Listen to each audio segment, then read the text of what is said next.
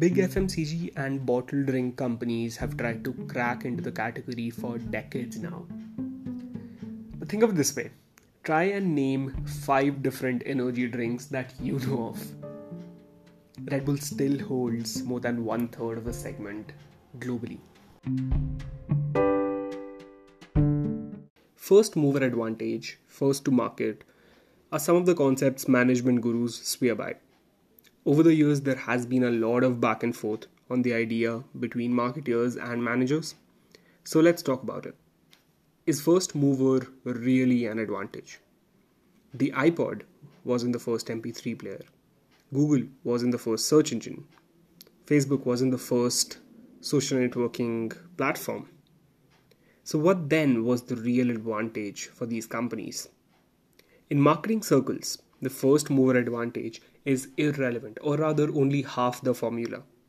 What really matters is also being the first minder, the first brand in the category that gets into a consumer's mind.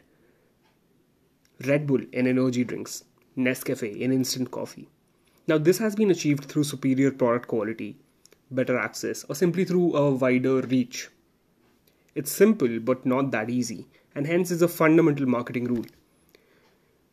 If you research enough, you will figure out that very few leading brands were ever literally first in the market. Usually, there are a few misstarts before someone actually figures out the true value proposition and finds a way into the consumer's mind. Let's talk about Red Bull, started by an Austrian in Thailand in 1984, Dietrich Mateschitz.